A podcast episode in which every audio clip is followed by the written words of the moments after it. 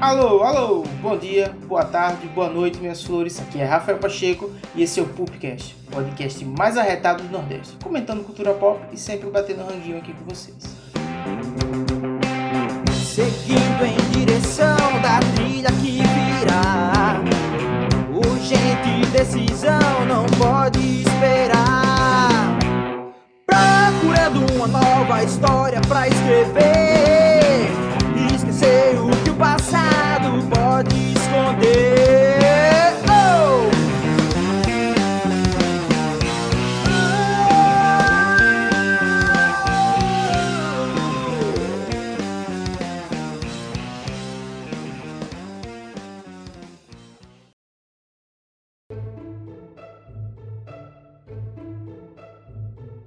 Pulp de hoje ele vai ser um pouquinho diferente. Ele não vai ser a respeito da- das cores, da fotografia e da narrativa das obras que a gente escolhe. Na verdade, hoje ele vai ser uma indicação. Eu escolhi alguns filmes do estúdio que eu tanto amo, esse estúdio que tanto me entende a respeito dos sentimentos humanos, e por isso eu escolhi três filmes para indicar para vocês, belezinha? Bom, o primeiro deles é O Porco Rosso, de 1992, e é o primeiro filme do Hayao Miyazaki que se passa no mundo real. O Porco Rosso, ele é um, um- um ex-militar do exército, ele pilotava aviões e ele, em uma de suas missões, assim, ele foi amaldiçoado por uma bruxa. Não se sabe muito bem a respeito dessa maldição, mas é, não é o tema central do filme. Você só sabe que ele perdeu todas as suas características humanas e ficou um porcão bonitão assim, tá ligado? Mas ele não perdeu suas habilidades nem seu charme, ele ainda é muito charmoso, muito estiloso e tal, a galera gosta dele. E apesar de, de ser um filme bem leve, de aventura e tal, o longa faz vários comentários a respeito de, de, de guerras, de traumas e de perdas pessoais, entendeu? O filme carrega esse drama. Nosso querido porco, cansado de conflitos, cansado de guerra, ele resolveu se aposentar do exército. Era um piloto magnífico de avião, mas ele estava traumatizado. Perdeu entes queridos, perdeu grandes amores, perdeu muitas coisas e ele não queria mais ter contato com aquilo.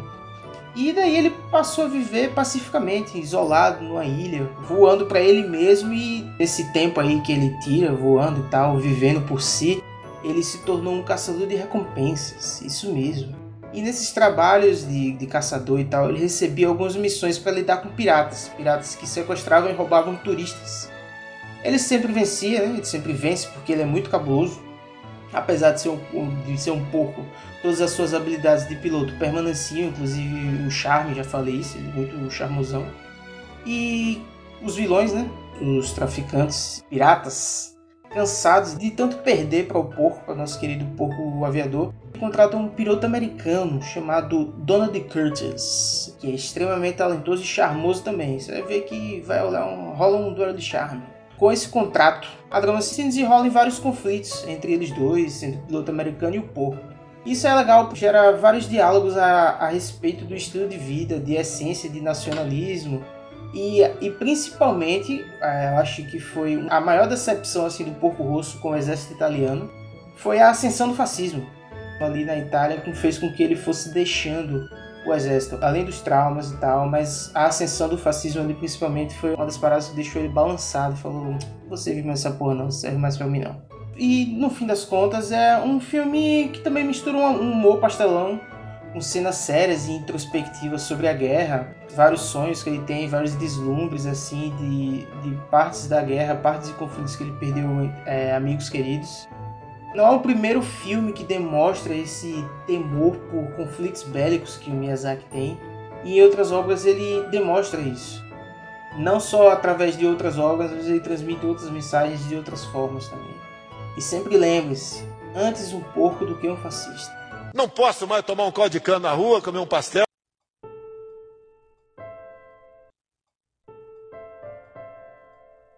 Bom, vamos para o segundo, que é o Vidas ao Vento. E Vidas ao Vento é um filme que se passa também no universo do, de quem está assistindo, né? no mundo real e tal, no Japão. E esse filme é muito interessante porque ele é um filme muito íntimo, ele é um filme muito a respeito dos sonhos do Hayao Miyazaki, porque o Hayao Miyazaki ele tem uma paixão enorme desde criança por voos, por, por aviões, por máquinas voadoras.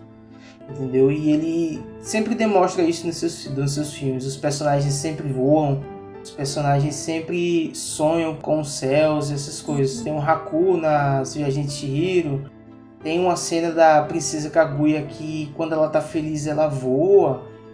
E o primeiro passo para você entender o sentimento desse filme é você observar a frase que é dita por que é criada pelo filósofo e poeta Paul Valery. O vento se ergue, é preciso tentar viver é uma frase que move a trama sobre os sonhos do filme, entendeu? Ela, essa frase ela vai estar tá se repetindo. Você não vai ver, óbvio, mas ela vai estar tá se repetindo em sua mente ao decorrer do filme inteiro.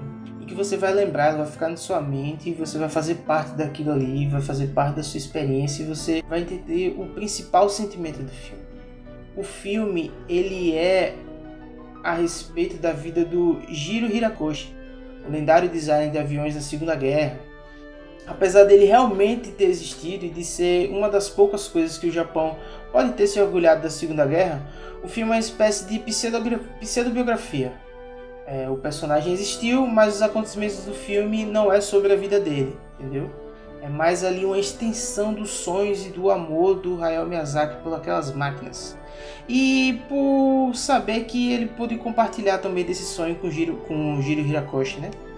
O grande sonho do Miyazaki sempre foram os voos e isso ele tinha em comum com o Giro. Eles compartilhavam essa paixão latente pela aviação, né? Porém, eles tinham o mesmo problema também, que é o problema de visão. E se você tem problema de visão, você não vai pilotar um avião. Infelizmente, até rimou.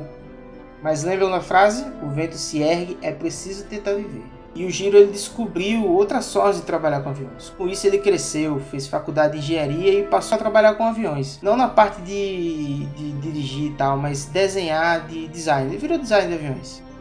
O Giro só queria construir coisas lindas, mas a vida nem sempre era assim, né? Então era período de guerra, de, de, de conflito, então os aviões dele passou a ser utilizados para outra coisa.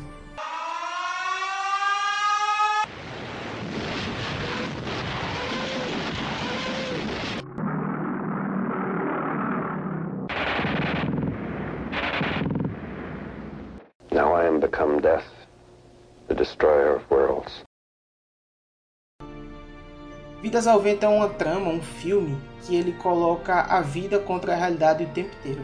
Ao mesmo tempo que o Miyazaki usa das suas animações para interpretar os sonhos do Shiro, ele também usa os elementos da vida real para que tudo não seja tão fácil assim para ele.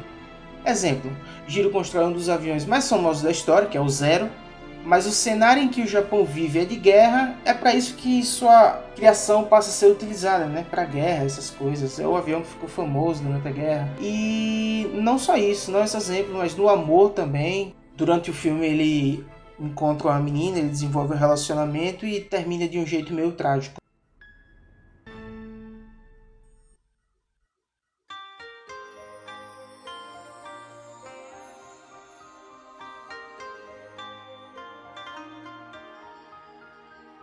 E agora vamos para o terceiro filme, O Conto da Princesa Kaguya. Não é a Kaguya que apareceu em Naruto.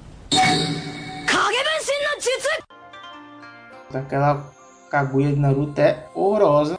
Uma das piores coisas que eu já vi no Japão na minha vida. É horroroso. Não vá naquela Kaguya. No, God! No, God, please! No! No! No! Esse filme não é do Hayao Miyazaki, é do Isao Takahata, cofundador do estúdio Ghibli, ao lado de Hayao Miyazaki. E essa animação linda, maravilhosa, que foi criada através de técnicas convencionais, né? foi diferentinho. Tudo foi pintado e desenhado em papel e apenas pós-produzido em computador. Bem diferentona, você ver, parece que é um quadro vivo, uma parada assim. O resultado casa perfeitamente com a temática naturalista do, da história, porque apesar de ser é, é, porque é muito interessante porque o, o Princesa Kaguya ele é um quadro em movimento que foi pintado por seres humanos e o assunto dele é bem natural também, é uma coisa bem humana, bem, bem íntima do ser humano. O conto da Princesa Kaguya ela, ela adapta um, um conto japonês que é sobre o cortador do bambu. É, nesse conto, um, um, casal que vive na floresta descobre dentro de um, um broto florescente muito bonitinho uma princesinha, uma criancinha, um bebezinho bem fofinho, bem lindinho. E eles pegam, eles cuidam dessas coisas, eles acham que é um presente de Deus e tal, não sei o quê. E essa bebê se transforma, ela envelhece um pouco mais rápido do que as outras crianças, então eles já notam que ela é especial e eles meio que querem dar um tratamento à altura por ela ser assim diferente do que do, dos outras crianças e tal. Aí ele vai para a capital, comprou a mansão para ela porque a o bambu, a floresta passa da passa, passa a dar riquezas para eles. Não só roupas para ela, para elas, mas tesouros assim, para eles terem dinheiro mesmo e deram vida e dar, dar vida ao nível dela. Pelo menos é isso que eles acham. Mas o coração do, da nossa pequena princesinha, dessa pessoa maravilhosa, ou como as, as crianças da vila que ela morava de bambuzinho, coração dela bate por essa vivência mais simples, por essa vivência mais brincalhona. É um filme muito bonito, é um filme muito lindo. É um comentário lindo a respeito do, da sutileza dos sentimentos humanos, né? Entendeu? Ela fala que até é um comentário muito interessante porque é muito a respeito da a felicidade dos outros não é a sua felicidade, entendeu? A felicidade que os seus pais depositam em vocês não, em vocês não é a de vocês e que os pais têm que aprender que o sonho deles não é o seu sonho, entendeu? Que você tem que correr atrás da, das suas próprias coisas, seus próprios sonhos, de suas próprias vontades e de suas próprias coisas. E é muito atual esse filme. Muita gente muita gente se identifica com a, com a princesa porque é um assunto bem recorrente na, na adolescência, nessa expectativa que a família coloca em cima da gente. E é, é muito bom porque o estilo artístico da Princesa Kaguya a, acompanha muito o sentimento dela, entendeu? Né? É, o filme ele parece uma pintura só que de acordo com o sentimento dela, as cores, quando o traço é um pouco mais agressivo, quando ela está muito feliz é uma coisa mais fina, mais delicada. Quando ela está em, em, êxtase, que é uma parte do final que ela está voando e tal, o traço é super fluido, super maravilhoso. E é um filme que é um filme bem triste, porque é um filme sobre ela tem que lidar com a felicidade que não é dela, e é muito difícil você lidar com, com a felicidade grande que não é sua. E por conta desse lance dela viver as coisas dos outros, ela vai perdendo a própria vida dela, vai perdendo a essência dela, vai perdendo a aparência dela e se torna outra pessoa. Isso é muito interessante, é muito bonito a forma como o, o filme transmite isso, mas também é muito triste. Então fica aqui alertas de gatilho. それからというもの、かぐや姫はまるで人が変わったかのように手習いでふざけることもなく一人静かに過ごすようになりました。E é isso. As indicações são essas: o conto da princesa Kaguya, Vidas ao Vento e Porco Rosso, maravilhoso porco charmoso voador, cabuloso.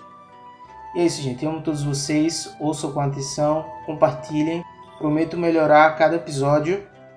Amo todos vocês e cuidado com a polícia. É nóis. Valeu.